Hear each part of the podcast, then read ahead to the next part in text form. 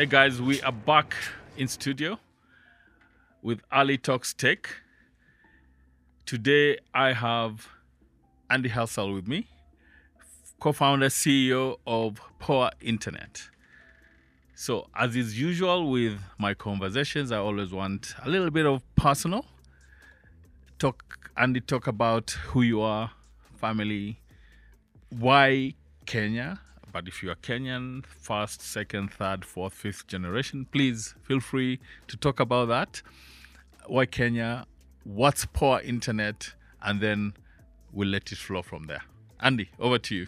Great, thanks, Alex. Great to be here. Um, so, my background, I was born in the, the north of the UK in a, a small uh, village on the coast. Um, and Like Mombasa. Yeah, this you can see the sea. That's, Yes, that's about the okay, similarity to okay. Mombasa. Um, but uh, good fish as well, so maybe some similarities. Um, and I um, I kind of grew up in this in this small village and uh, kind of got hooked on on tech at an early age um, as we sort of got into uh, PCs were starting to become a thing back in back when I was a youngster. Um, How and long ago was that? I was, I was born in 1973, so Wow, okay. I'm, I'm just about to hit the big 50. We're getting heading towards the 50. yeah. Okay. So, um, you know, home computers were becoming a thing. Um, um, you know, our school got a a computer which we all shared and played around with, and uh, bit by bit, I kind of moved from playing games to wondering how you write the games. Um, and one thing led to another, and you know, I got hooked on playing with computers and programming them, and you know, that sort of became the starting point for my my career. Um, you know, went to went to kind of university and studied computing, um, and then um, played to one of my other loves, which was travel. Okay. So when I when I left university, um, I took a job which was for me was perfect because they basically told me you would have to travel. They had no business in the UK, so it was like, oh, fantastic! I can I can go elsewhere, and so I spent. Um, a few years living in places like Spain and Portugal and other countries around around Europe, and so got the, the kind of the travel bug, and also met my wife on those those travels. So a long paid holiday, basically. basically. Yeah, exactly. Yeah, exactly. How lucky are you? exactly. It was a great job, right? you know. So yeah. So basically, as you say, a paid holiday, uh, traveling around Europe, seeing all of these countries, getting to to live in these places. Um, and this was at the time when mobile phones were 1st starting to appear. Um, so I got sort of hooked from computing into telecoms. Um, you know, when these were sort of the times when you know people were thinking maybe a few thousand people would be using mobile phones, and suddenly I got involved Millions. in- incredibly millions, and and that's where it sudden you know, I guess what was started off as a sort of tech nerdery that I you know originally started with, started realizing wow this stuff is is is big. You know we're going to see a lot of people using this stuff, and, and what are the implications of that? So, um, started moving away from um, from being a pure techie into looking at kind of what's the what's going to be the impact of having all this technology So and it became mainstream, basically. Yeah yeah yeah Over what yeah. period of time was this? this would be kind of 93 94 Mm-hmm. 95 yeah so um, you know most people didn't have a, a phone back then uh, certainly in europe there was nobody had mobile Mm-hmm. phones um, and you know we we went to I went to spain to help um, start what eventually became vodafone spain Nice. and there was like 20 of us and we thought we'd have maybe you know a few thousand customers and we signed up a million customers in in three months and Wow. everything you know and of course the, the, the tech side of things kind of exploded because we designed everything for a few thousand customers and suddenly So- got millions That must have been quite a strain on the on the tech platform. How did you how did you scale that? I mean, from expecting probably 10, 20,000, you get a million. and and everything had been done not on the cheap but done to, for that level of customers. So um, you know there's there's this there was a sort of moment where we realized we had to kind of up our game because suddenly the network goes down overnight. Yeah and nobody could find out what was going on. And it turned out that one of the servers, which was under somebody's desk, had been unplugged by a, a cleaning lady. Yeah. eventually, fa- eventually found a place to plug this thing back in, and suddenly the network springs to life. And so suddenly, uh, you know, the CEO signing off on a new data center because you know that sort of stuff cannot happen again, Wow, right? So, wow, um, you know, when you expect to have a small business and suddenly it becomes massive, Massive, yeah. um, yeah. then everything has to change and everyone's left scrambling around. We built all the IT systems Mm, designing for, for small numbers of customers, and suddenly you're going, you know, how do we deal with millions of customers? So it was a, a real, so IT operations became critical. yeah, to- and to the, the- speed of the growth, and suddenly we're Yes. hundreds of people, and the you know we're building data centers, and we're um, you know sort of shipping in equipment and people from all over the world to kind of hold this thing together. So it was you know it was a fascinating Wow. kind of experience to go through that sort of just insane growth. Amazing. Great. So from Europe to Kenya. Yeah, via the Middle East, but Via the Middle East. yeah, uh, Mhm. but um, yeah, uh, you know, I sort of spent my time in and around the telecom industry, either Mm-hmm. building telecom businesses or investing in them, Mm-hmm. um, and I ended up working for this. Um, this telecom business based out of out, out again out of Spain actually Mm-hmm. called called Fon and we were building millions of Wi-Fi hotspots. Fon, Mm, F O N. Yeah. Fun. Okay. mhm. Um, and we were building millions of Wi-Fi hotspots with uh, big Western telcos, so British Telecom in the UK, Deutsche Telekom in Germany, SoftBank in Japan. These kind of these kind of companies, um, and and you suddenly start realizing you can build these, you know, telco grade networks using this really cheap um, Wi-Fi type technology. You know, and so Telco grid. yeah, so telco grade is you know um, is going to work twenty four seven. Is going to Yes. support millions of customers. Is is going to be um, comparable with the types of services you historically would get from 4G or 3G or or fiber Yeah. type networks. Yeah, and so with cheap, with very cheap equipment. very cheap equipment. Correct. Yeah. So, you know, Wi-Fi wasn't developed to build these types of networks. Yes. It was built, developed for the office, for the home. Correct.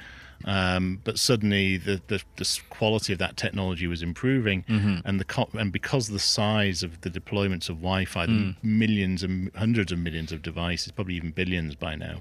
Um, the cost of the equipment was was getting Was cheaper. coming down. Was getting cheaper and cheaper. Yeah. So suddenly So you realize. Moore's law checked in. I'm sorry. Moore's law checked in. Yeah. yeah. Connectivity, cost of uh, you know equipment continuously going down. every wi every phone has a Wi-Fi chip inside of it. Every laptop has a Wi-Fi chip. Every you know, And even quality going up.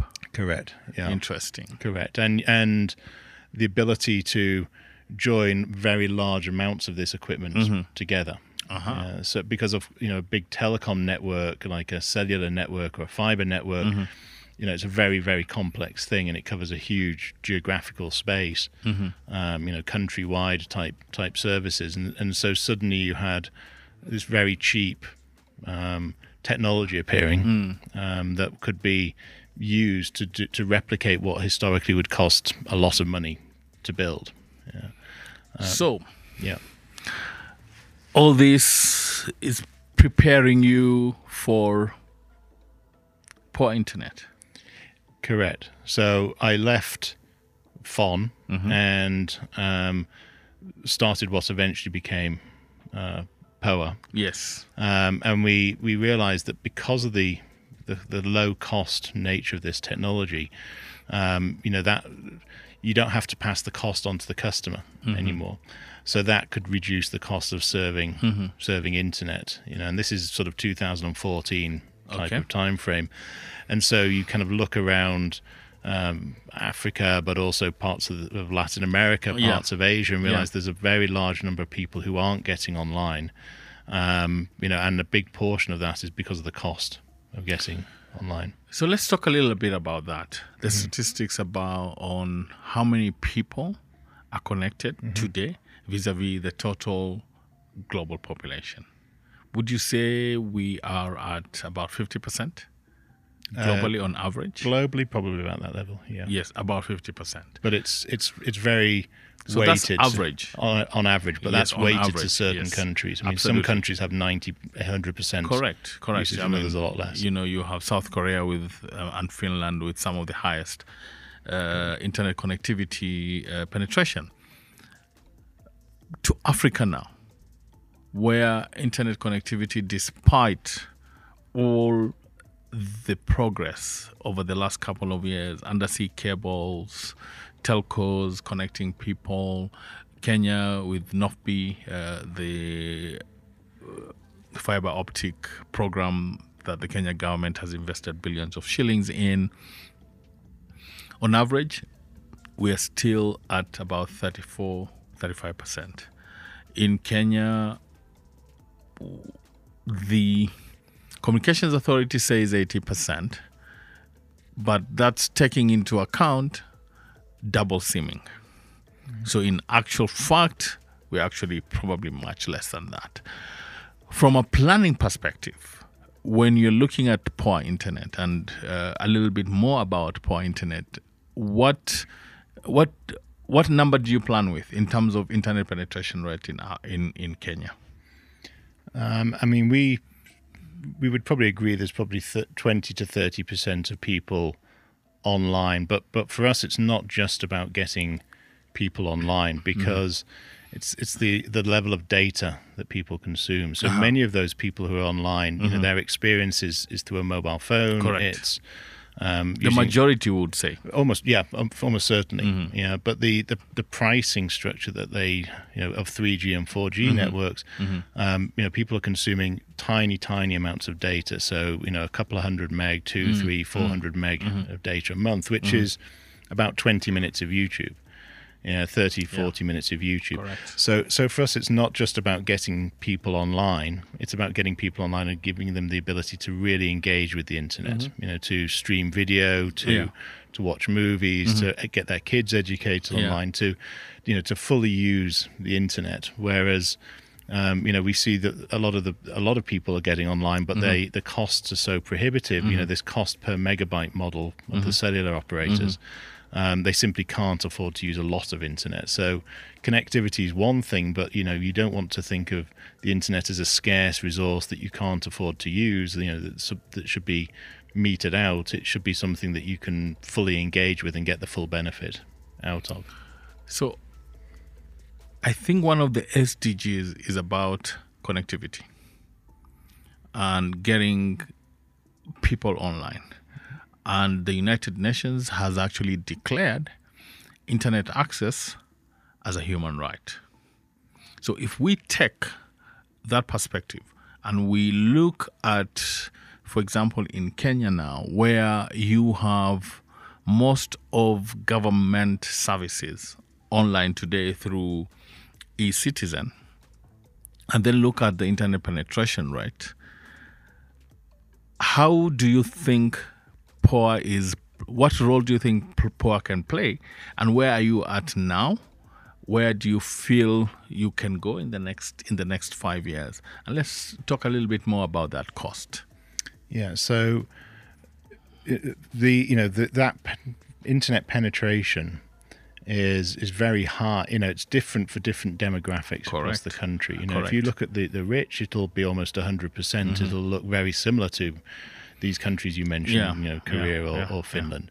Um, but as you head into uh, you know the, the lower income communities and the more mass market, uh, the penetration drops off. Yeah, so dramatically, I'm sorry dramatically, dramatically yeah, Yeah. very much so you know and so as you um, you know head into these places you know it gets worse and worse so it's not an even 20% across the country there's a um, you know what's what gets referred to as the a digital divide you know people are on one side of this or the other and if you're on the right side of that then you've got access to all these services Yeah. and government Yeah. facilities Yeah. and so on and access to knowledge and information and if you're on the wrong side of it um, you know your your life is so much harder. Mm. You know, and you're cut off from um, you know in what will inevitably be increasing digitization of society.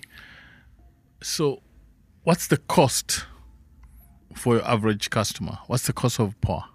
So we um, we offer a residential broadband service. So this is a, a serv- an internet service to people's homes. Mm-hmm.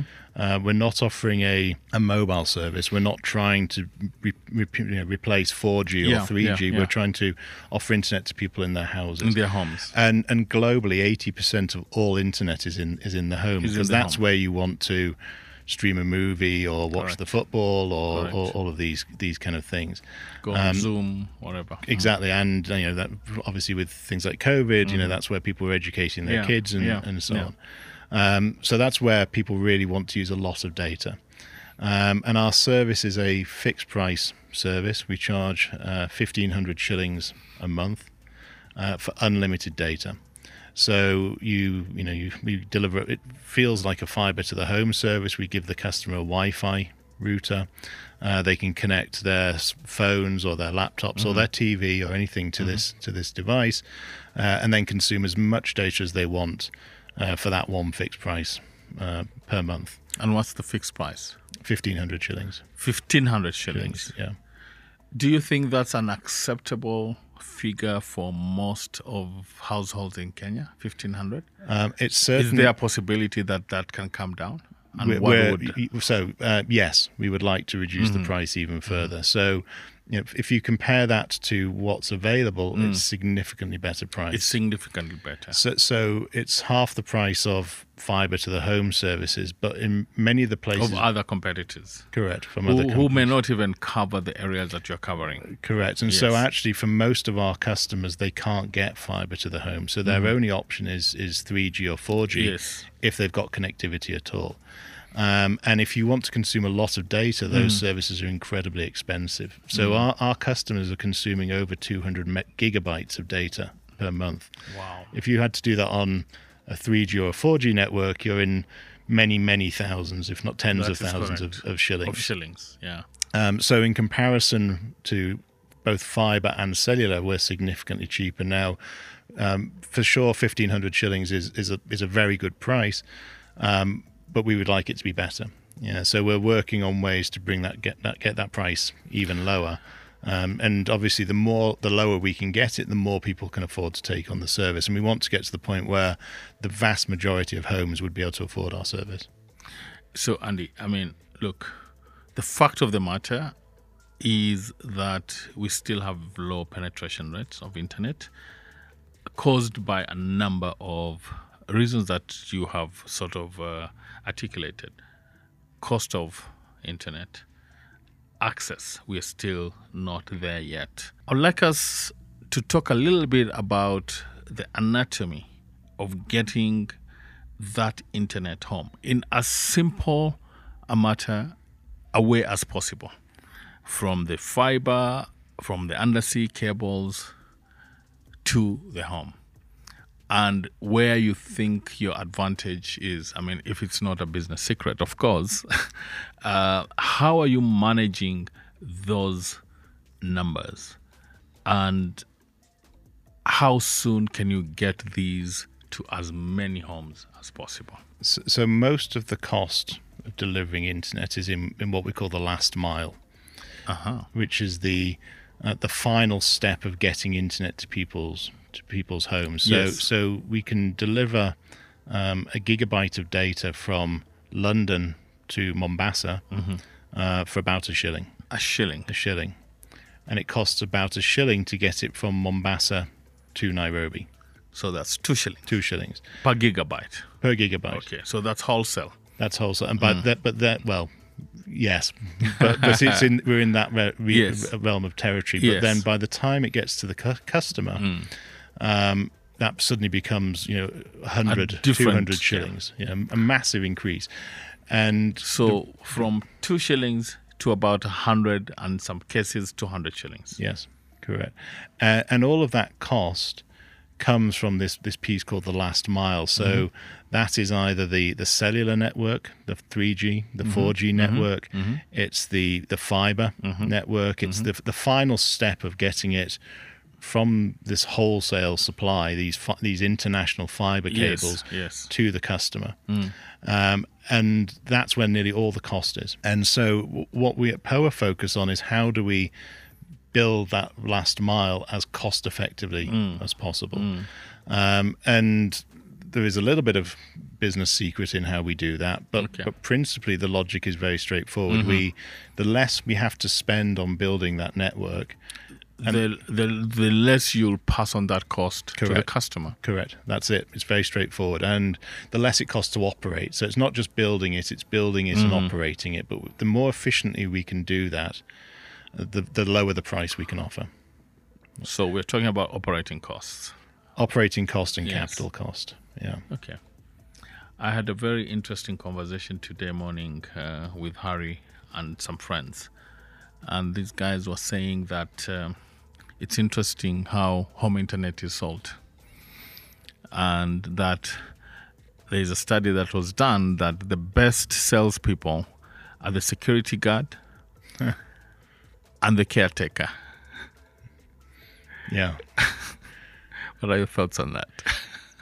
Um, So I mean, Because you're on the ground. yeah. Yes. Yeah, of course. I mean, we, you know, whenever we or any internet home internet provider delivers, um, you know, we're putting equipment into into into some into somebody's house, Correct. right? And if particularly if that's a um, an apartment block, uh, you know, you normally have the askari and Yes. and various other people Yes. around that that whole process, and and um, you want them on side. Yes. Yeah, you know, you want them.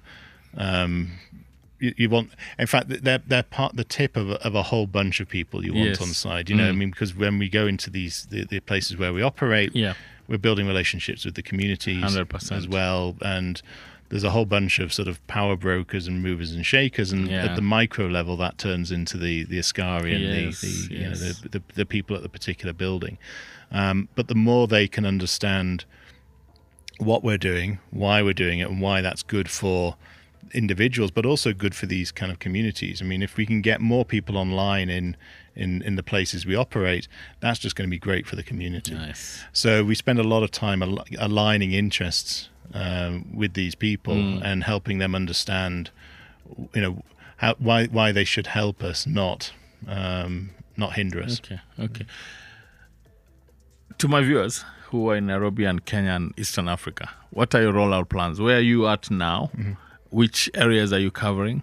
And what's what's your rollout plan in the next couple of years? So at the moment, we cover areas in and around Nairobi. So we're in Nairobi, parts of Kiambu, uh, parts of Kajiado, um, but principally Nairobi and maybe 20 miles in, in, in direction. So you cover the whole of Nairobi? No, we, we focus on building specifically to those areas which are uh, Underserved. underserved by, by the other operators.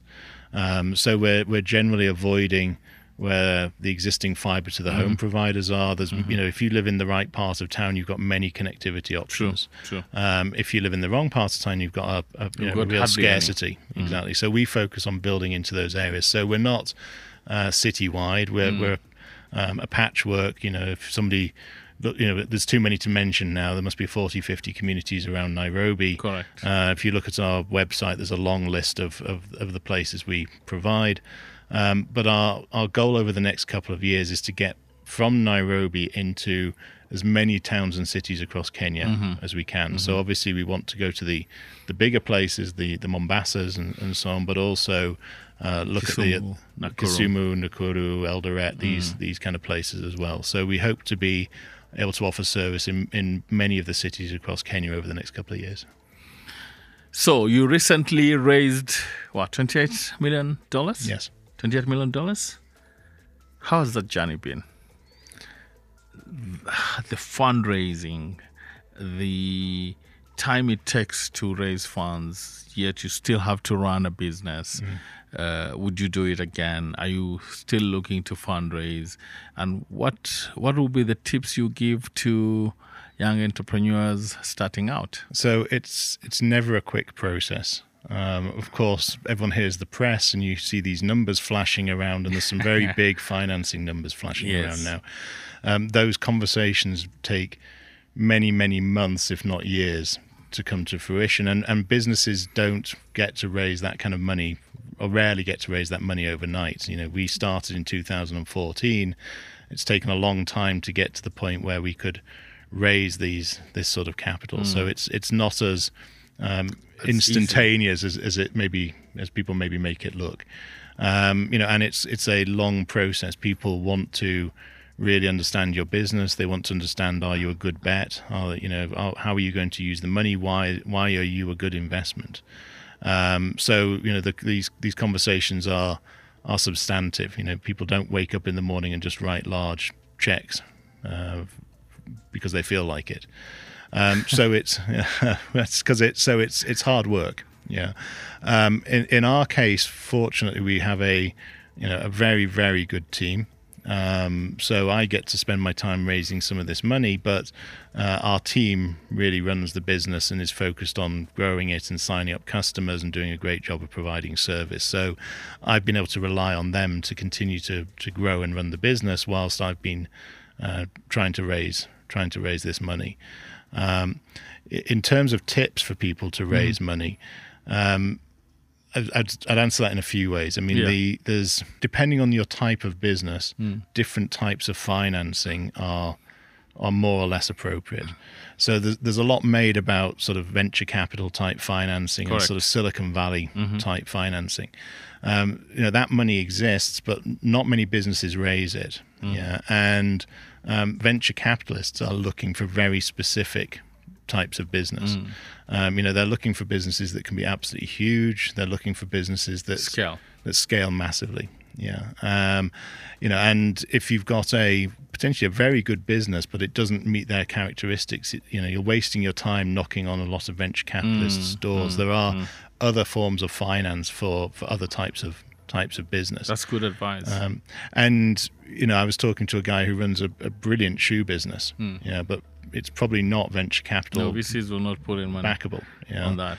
Um, you know, unless unless his shoes have Un- rocket un- motors in them or Yes, something. unless he, you know. unless he can spin it into shoe tech or something, or something. like that. Yeah, yeah, exactly. Yeah, yeah, exactly. You know, shoes with inbuilt SIM cards Yes, that allow you to do yes. fintech Mm, transactions or something. But, um, but it's a great business. Yeah. So, you know, if he wants to raise additional capital, to you know, there's other places he could Yeah. be looking at to Yeah. raise to raise money for that business.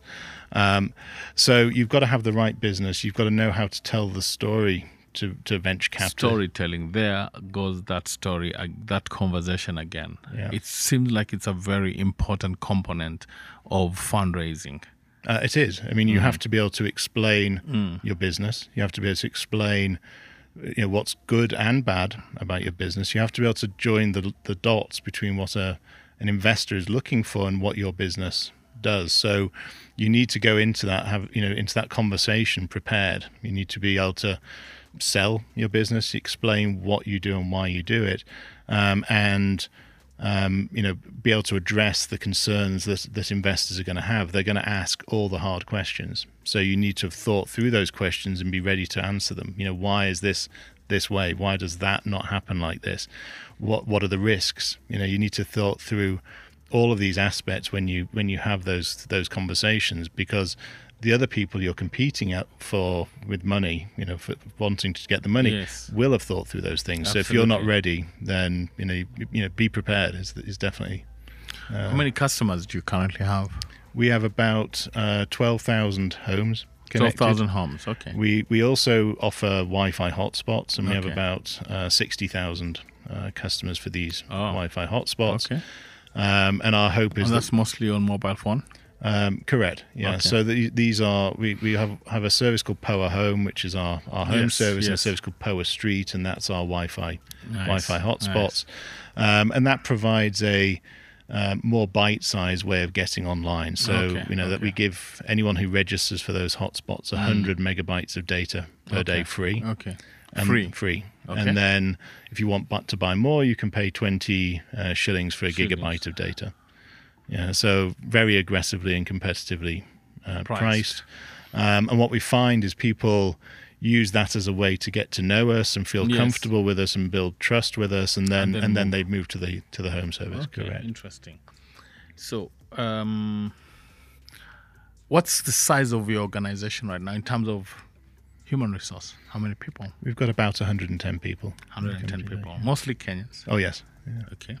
How and, long and, and many of them from the areas where we operate as well. so is it's very important to us that it, that we're, um, you know, these are the guys and girls who know how to navigate the areas where we areas, where we yes, function. yes. So um, many of our team, you know, come from from the communities where we operate. So local, local, you are doing lots, lots of the guys who operate, say in Kibera, yeah, actually from Kibera. correct. Great. So, Andy, I'm going to move into uh, a little bit of a touchy subject, Okay. and I'm gonna give you the opportunity not to respond. Uh, but it will it will be remiss for me not to mention it because this is something that everybody is talking about, and ev- a lot of people know my opinion about that, about this particular question. And this question is about why is it that more, you know, foreign-owned startups actually being funded than local-owned startups? I have very clear thoughts about that, and I've not. I have made them very public. So before I before I allow you to comment or not to comment, you're free not to comment on this.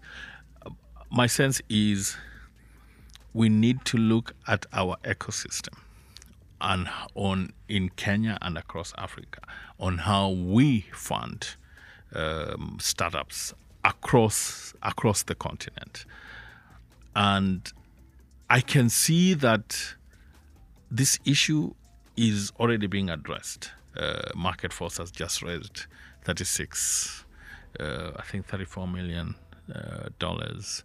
Dash in in um, Ghana has just raised another 32.8. Um, what are your thoughts in on this on this conversation? Well, I will definitely choose to respond to it. Um, no, it's an, I mean it's a very important topic, right? And um, I, ironically, I've seen this situation before. I mean, that's one of the benefits of being slightly older.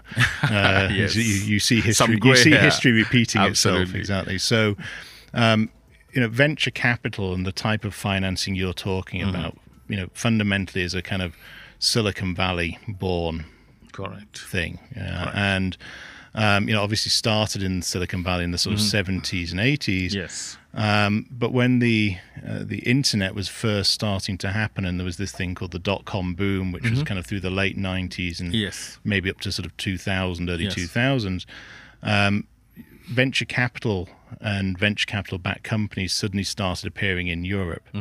Um, you know, and this I was I was a youngster uh, starting businesses at, that, at that sort of time, um, and and what you found was that the the money appeared to be both coming from and going to U.S. founders. Yeah, so we were all sitting there in London and Europe, Interesting. um, but you had these American guys turning up in Europe, starting dot com businesses as they In were. Europe? In Europe, Funded by American funded by money. Americans. You know, so the VC firms that were appearing were all uh, the European kind of offshoots of uh, of US VCs.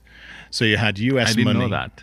Uh, yeah, ex- and and and there was a big debate going on at the time, which is why is there not European money going into European startups, which mirrors the conversation that's that's going on today. Correct. Yeah. In Africa. Yeah, correct, absolutely. And what happened was, you know, why was that happening? Well, you know, the the source of the money came from America. Yeah, there was um, fundamentally a group of entrepreneurs who knew how to speak to VCs. to VCs. Yeah, because they'd Yeah. been part of that ecosystem in the US, and then they moved to uh, Europe, and basically you had kind of US money talking to US kind of founders. Founders. Yeah, and they knew how to have that conversation.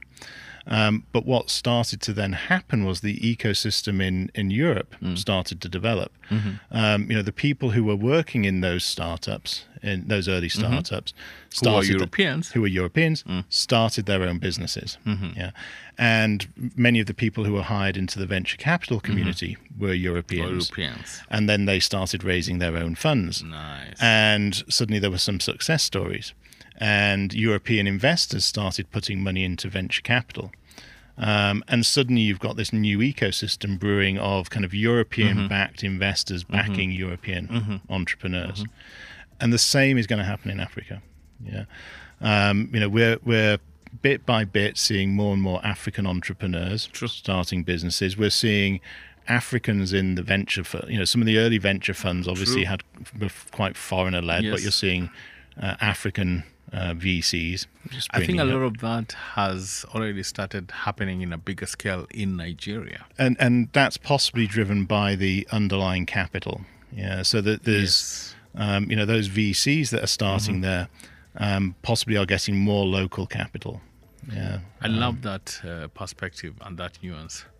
Let me just, in another episode, we were talking with um, Robert Ochieng and uh, Peter Jiangwei. Peter is ex uh, NASPERS. And we were giving a scenario around how the local VC market, especially in Kenya, can be developed. And Peter said something that was very fundamental. He said, by the way, the government has a law that allows private equity um, pension funds to invest up to, I think, 5% into VC private equity sort of businesses. But for some reason, that hasn't happened. So as we complain, we need to look inwards. So the figure that was bandied around was 70 billion that can be available for local uh, entrepreneurs. And that's an interesting nuance I didn't know about the way Europe also evolved and the same history seems to be repeating itself, which sort of brings me to that. Um, I remember, I can't remember the German philosopher who said this, but he said, We learn from history that we never learn from history.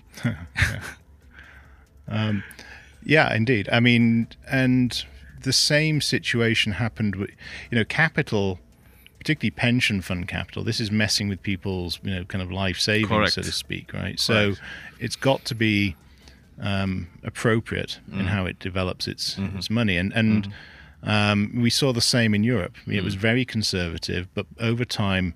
Successful businesses, you know, were grown. Yes. Venture capital invested Mm-hmm. in it, um, and you know the investors in those businesses made Mm-hmm. good return Yes. And slowly the pension funds started allocating money into to venture capital In, in, into the tech. into the tech sector Yes. yeah uh, because it became a proven sector it was a place to put their money now Mm-hmm. most of their money of course should be going into public stocks and bonds and these kind of very these you know these lower risk activities yeah, but a yeah. percentage eventually should go into it into the high risk sector. but once the but we need those companies to be we need this, some some success stories in East Africa. We need businesses exiting not just Mm. raising money. It's you know investors make their money when a business exits yeah Which- and we need that to happen. And as that happens then it becomes you know the the market for this becomes more and more proven. And you know the capital flows but also the the knowledge and the skill set mm-hmm. flows. So mm-hmm. you know if you if you look at the kind of the US starting point for venture capital, you had a few small companies, people like Intel, mm-hmm. Hewlett Packard, mm-hmm. you know, and the people who were working at those companies mm-hmm. founded the the Apples and the Yes, Ataris, that next generation, The and, the, and the people from those companies then founded the. Uh, you know, the Googles Google, and, the the, and the Amazons and these these kind of companies, and the same needs to happen here. Yeah, so I like you that. know, my my, my like severe that. hope is that these companies that are you know like ourselves and some of the others, Mm-hmm. um, the people who are working in our companies, they they will leave and they will build their own businesses. I like that thinking. I Um, really and like so, that. and so we're we're at this we're kind of not quite at day zero, but not far beyond this Mm. of this new kind of ecosystem Mm-hmm. building Mm. here in, in in East Africa, but also Africa in general. I mean, there's obviously the, the whole Nigerian sector as Yes. well going on, um, and you know the people who are working in our company. Some of them will create their own business, and we've already seen it. We've seen some of our people leaving and getting involved in other startups in, Mm. Nice. or starting new businesses, and and I'm all for that. I mean, it's it's restrictive of us to say you know our employees should stay with us forever. Mm. Yeah, that's that's not good for them, and it's not good for the business because actually, when people leave, it creates opportunities for our existing employees to step into new roles and so on. So, we're part of something bigger. Correct. Um, all the other tech companies in in in certainly in East Africa mm-hmm. and probably across Africa mm-hmm. are part of something bigger. Yeah. And the movement of both capital and people amongst all these companies, um, you know, and smart guys inside of mm. our company starting new things, mm. that's great. If we're good, we'll work out how to get the most out of those correct, people as well. Um, but you know, we want people eventually to move on. You know, if we um, you know, if I if I kind of sort of sat there and sort of looked at Poa in hopefully 20 years' time, you know, when I'm a, an old man sitting on my on my on my porch, um, you know, if I can look back and see two things, we'll have been successful. The first is if you know people have in the same way my experience was kind of using uh, that first computer in school mm, started mm, me mm. on a journey. Yeah. You know, if I hear somebody, you know, talking to, you know, your your grandson or whatever yes. about how yeah. they started, you know, they remember their mm. first experience the mm-hmm. internet was using Poa and that got yes. them really excited about something we probably don't even know about yet. You know, some crazy AI biological yes, mix or something, yes. and they started their business and they think fondly about the time of how they got online with Poa. That would be a win. Yeah, that would be an excellent win. win. And if we can see a whole bunch of interesting companies that have grown from the people who are in and around Poa, because we obviously have employees, but there's a whole ecosystem Correct. of companies that work with us. If those guys go on and build that next generation of companies. Mm-hmm and the whole sort of ecosystem expands from there and we can sort of say we were one of the first ones mm-hmm. to start that mm-hmm. ball rolling then that's been a you know that that would be a success. That's the win. Andy we are coming to a close. So i want to ask you one last question. What keeps you awake every night? Um, the challenge for us now is going to be how you know we've got we've got a business model that works. We've got a business that works. We've raised you know money into this business. Uh, we've now got to build it big.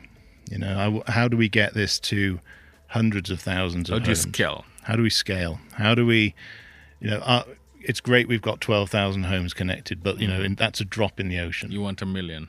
Or, or, many more. millions, many millions, yeah.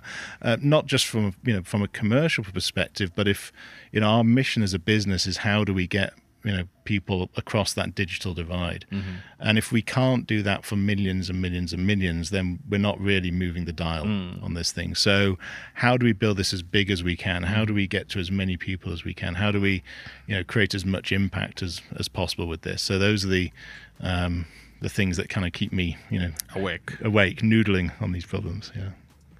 Great. So from kenya where next um, we're looking at where do we take this. I mean, the, the problem we're solving is a is a problem in Kenya, but it's mm-hmm. a you know it's a continent wide problem. It is a yeah. continent wide problem. Um, and so we're we're spending time now thinking about how are we going to copy this model into as many places as we can as quickly as we can um, and working through which countries do we do we go to. Okay. um, so we, we haven't got that nailed quite yet. Nailed down. It's, um, it's still a work in progress. still very much a work in progress but the intent is very much there. Andy, thank you so much. I really want to thank you for for the time today and delving into uh, who you are, uh, and how you got into into Kenya, Poa Internet. I'm hoping that uh, your application to become a citizen is sitting at immigration. And uh, I hope you know that we, we have dual citizenship now we with do. the new constitution. Yep. Uh, you know, I always say that uh, Kenya has become a global hub. So if it becomes a global hub, then we need global citizens. So I would like to tell you, Karibu Sana, continue uh, building your, uh, you know, your internet empire in Kenya and across the continent. Thank you very much. Viewers, we come to the end of this conversation with Andy. I really want to thank you again for uh, giving us your 45 minutes uh, to listen to us please keep it here, keep keep it real, and kindly make sure that you subscribe to our YouTube channel. You follow us on all the major podcasts. Thank you very much. Ali Talks Tech was filmed and recorded at On Air Studios, a CIO Africa company.